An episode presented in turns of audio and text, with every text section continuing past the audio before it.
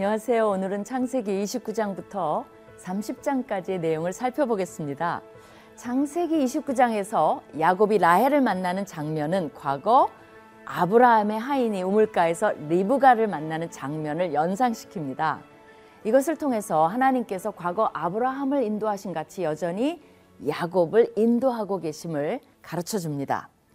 야곱이라는 이름의 의미가 속이는 자인데 삼촌 라반의 집에 온 야곱은 속이는 자에서 속임을 당하는 자로 나옵니다. 야곱과 에서의 이야기에서 형과 아우의 축복이 바뀌는 주제가 나오는데 야곱의 아내 레아와 라헬의 이야기에서는 역으로 아우와 형이 바뀌는 주제가 나옵니다. 야곱이 이삭에게서 축복을 얻어냈지만 자신의 뜻대로 되는 것은 하나도 없습니다. 라반의 뜻대로 되는 것 같아 보입니다. 그러나 궁극적으로 그 모든 것의 뒤에서 인간의 연약함에도 불구하고 하나님의 언약과 계획은 신실하게 지켜져 나가고 있음을 볼 수 있습니다. 창세기 30장에서는 씨의 주제를 이어나갑니다. 레아와 라헬의 알력 속에서도 결국 자녀를 허락하시는 분은 여호와이심을 분명히 보여줍니다.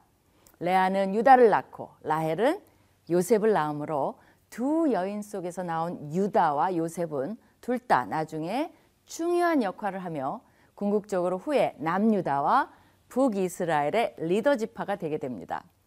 이러한 역기능적 가정 속에서도 베냐민을 제외한 야곱의 11명의 아들들이 태어나며 후에 12지파의 근간을 이루게 됩니다.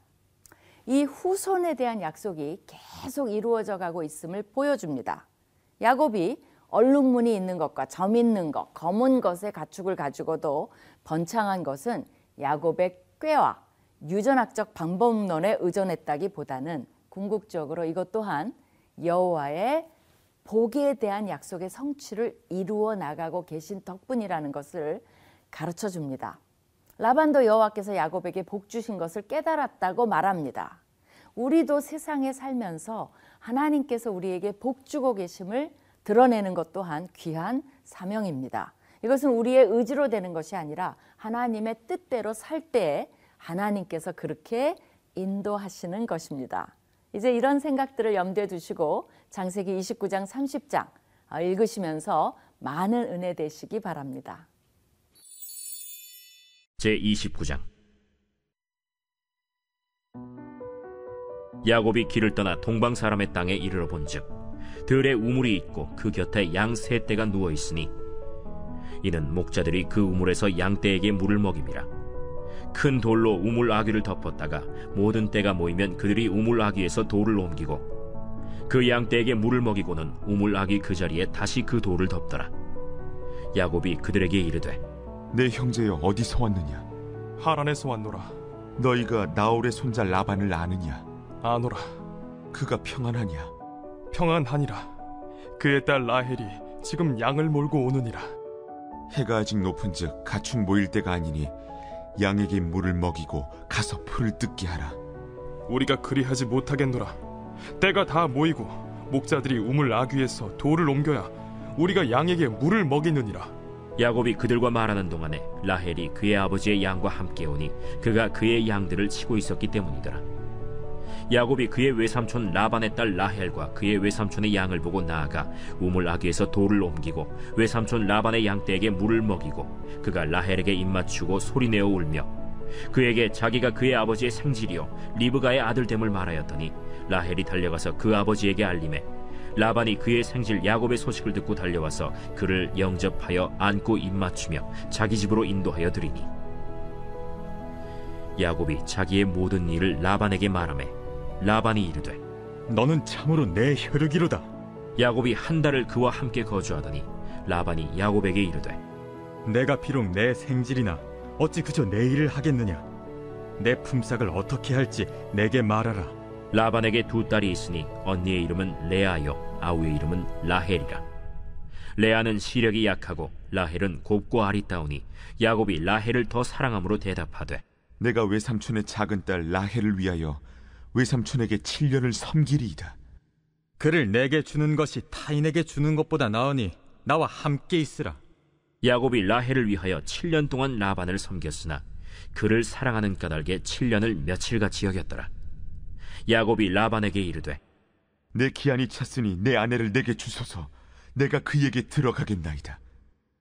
라반이 그곳 사람을 다 모아 잔치하고 저녁에 그의 딸 레아를 야곱에게로 데려가매 야곱이 그에게로 들어가니라. 라반이 또 그의 여종 실바를 그의 딸 레아에게 시녀로 주었더라. 야곱이 아침에 보니 레아라. 라반에게 이르되 외삼촌이 어찌하여 내게 이같이 행하셨나이까? 내가 라헬을 위하여 외삼촌을 섬기지 아니하였나이까? 외삼촌이 나를 속이심은 어찌 됨이니이까? 언니보다 아우를 먼저 주는 것은 우리 지방에서 하지 아니하는 바이라. 이를 위하여 7일을 채우라. 우리가 그도 내게 주리니 내가 또 나를 7년 동안 섬길지니라. 야곱이 그대로 하여 그 7일을 채우매 라반이 딸 라헬도 그에게 아내로 주고 라반이 또 그의 여종 빌하를 그의 딸 라헬에게 주어 시녀가 되게 하매 야곱이 또한 라헬에게로 들어갔고 그가 레아보다 라헬을 더 사랑하여 다시 7년 동안 라반을 섬겼더라. 여호와께서 레아가 사랑받지 못함을 보시고 그의 태를 여셨으나 라헬은 자녀가 없었더라. 레아가 임신하여 아들을 낳고 그 이름을 르우벤이라 하여 여호와께서 나의 괴로움을 돌보셨으니 이제는 내 남편이 나를 사랑하리로다.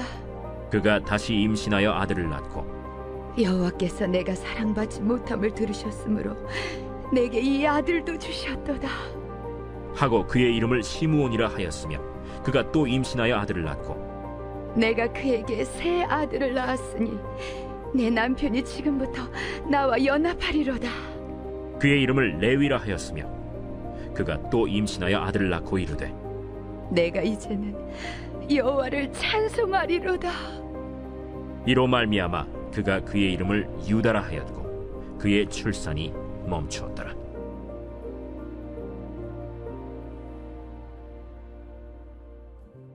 제30장.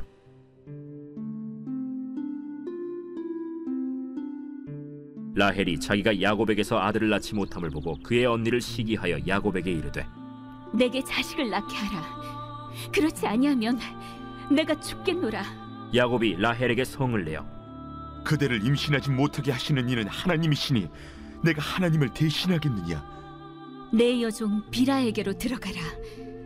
그가 아들을 낳아 내 무릎에 두리니 그러면 나도 그로 말미암아 자식을 얻겠노라 하고 그의 시녀 빌하를 남편에게 아내로 주매 야곱이 그에게로 들어갔더니 빌하가 임신하여 야곱에게 아들을 낳았지라.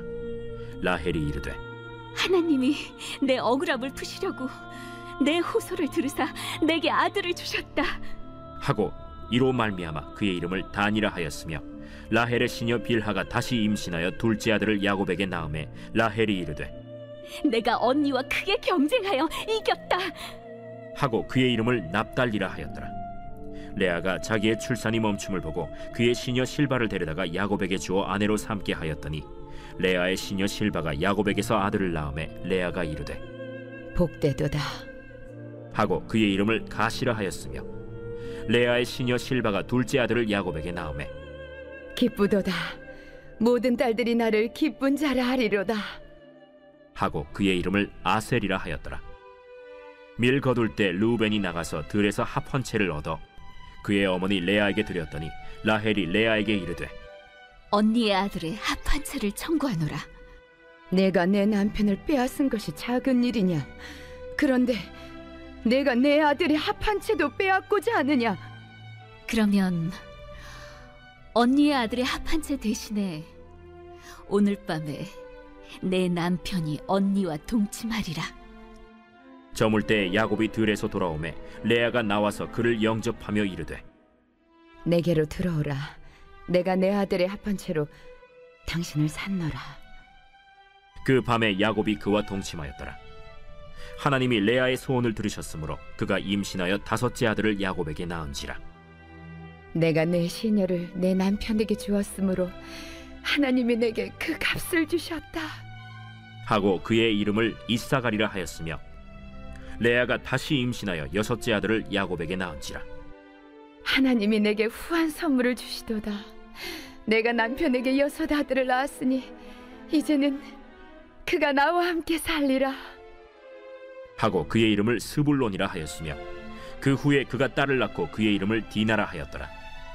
하나님이 라헬을 생각하신지라 하나님이 그의 소원을 들으시고 그의 태를 여셨으므로 그가 임신하여 아들을 낳고 이르되, 하나님이 내 부끄러움을 씻으셨다 하고 그 이름을 요셉이라 하니, 여호와는 다시 다른 아들을 내게 더하시기를 원하노라.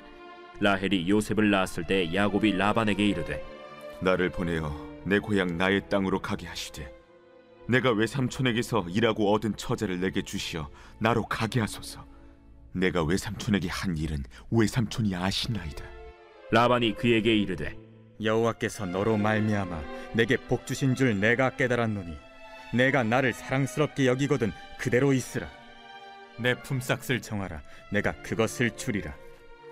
내가 어떻게 외삼촌을 섬겼는지 어떻게 외삼촌의 가축을 쳤는지 외삼촌이 아시나이다. 내가 오기 전에는 외삼촌의 소유가 적더니 번성하여 때를 이루었으니 내 발이 이르는 곳마다 여호와께서 외삼촌에게 복을 주셨나이다. 그러나 나는 언제나 내 집을 세우리이까. 내가 무엇으로 내게 주랴? 외삼촌께서 내게 아무것도 주시지 않아도 나를 위하여 이 일을 행하시면 내가 다시 외삼촌의 양떼를 먹이고 지키리이다. 오늘 내가 외삼촌의 양떼에 두루 다니며 그 양 중에 아롱진 것과 점 있는 것과 검은 것을 가려내며 또 염소 중에 점 있는 것과 아롱진 것을 가려내리니 이 같은 것이 내 품삯이 되리이다. 후일에 외삼촌께서 오셔서 내 품삯을 조사하실 때 나의 의의가 내 대답이 되리이다. 내게 혹시 염소 중 아롱지지 아니한 것이나 점이 없는 것이나 양 중에 검지 아니한 것이 있거든 다 도둑질한 것으로 인정하소서. 내가 내 말대로 하리라. 그날에 그가 숭염소 중 얼룩무늬 있는 것과 점 있는 것을 가리고 암염소 중 흰 바탕에 아롱진 것과 점 있는 것을 가리고 양 중에 검은 것들을 가려 자기 아들들의 손에 맡기고 자기와 야곱의 사이를 사흘 길이 뜨게 하였고 야곱은 라반의 남은 양떼를 치니라. 야곱이 버드나무와 살구나무와 신풍나무의 푸른 가지를 가져다가 그것들의 껍질을 벗겨 흰 무늬를 내고 그 껍질 벗긴 가지를 양떼가 와서 먹는 개천의 물구유에 세워 양떼를 향하게 하매 그때가 물을 먹으러 올 때에 새끼를 베니 가지 앞에서 새끼를 뱀으로 얼룩얼룩한 것과 점이 있고 아롱진 것을 낳은지라. 야곱이 새끼 양을 구분하고 그 얼룩무늬와 검은빛 있는 것을 라반의 양과 서로 마주보게 하며 자기 양을 따로 두어 라반의 양과 섞이지 않게 하며 튼튼한 양이 새끼 뵐 때에는 야곱이 개천에다가 양떼의 눈앞에 그 가지를 두어 양이 그 가지 곁에서 새끼를 베게 하고 약한 양이면 그 가지를 두지 아니하니 그렇게 함으로 약한 것은 라반의 것이 되고 튼튼한 것은 야곱의 것이 된지라. 이에 그 사람이 매우 번창하여 양떼와 노비와 낙타와 나귀가 많았더라.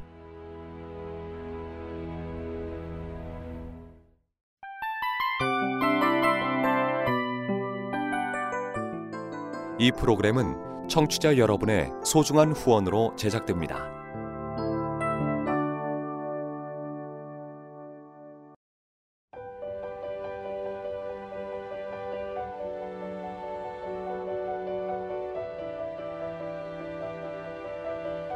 세상에는 수많은 교회들이 있지만 더 깊이 있는 말씀 강해를 찾기 위해 크기로만 교회를 선정하지 않습니다.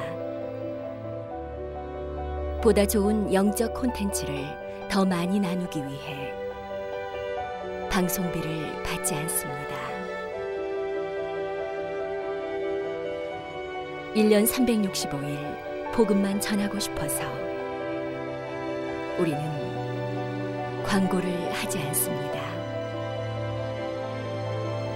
온누리의 복음을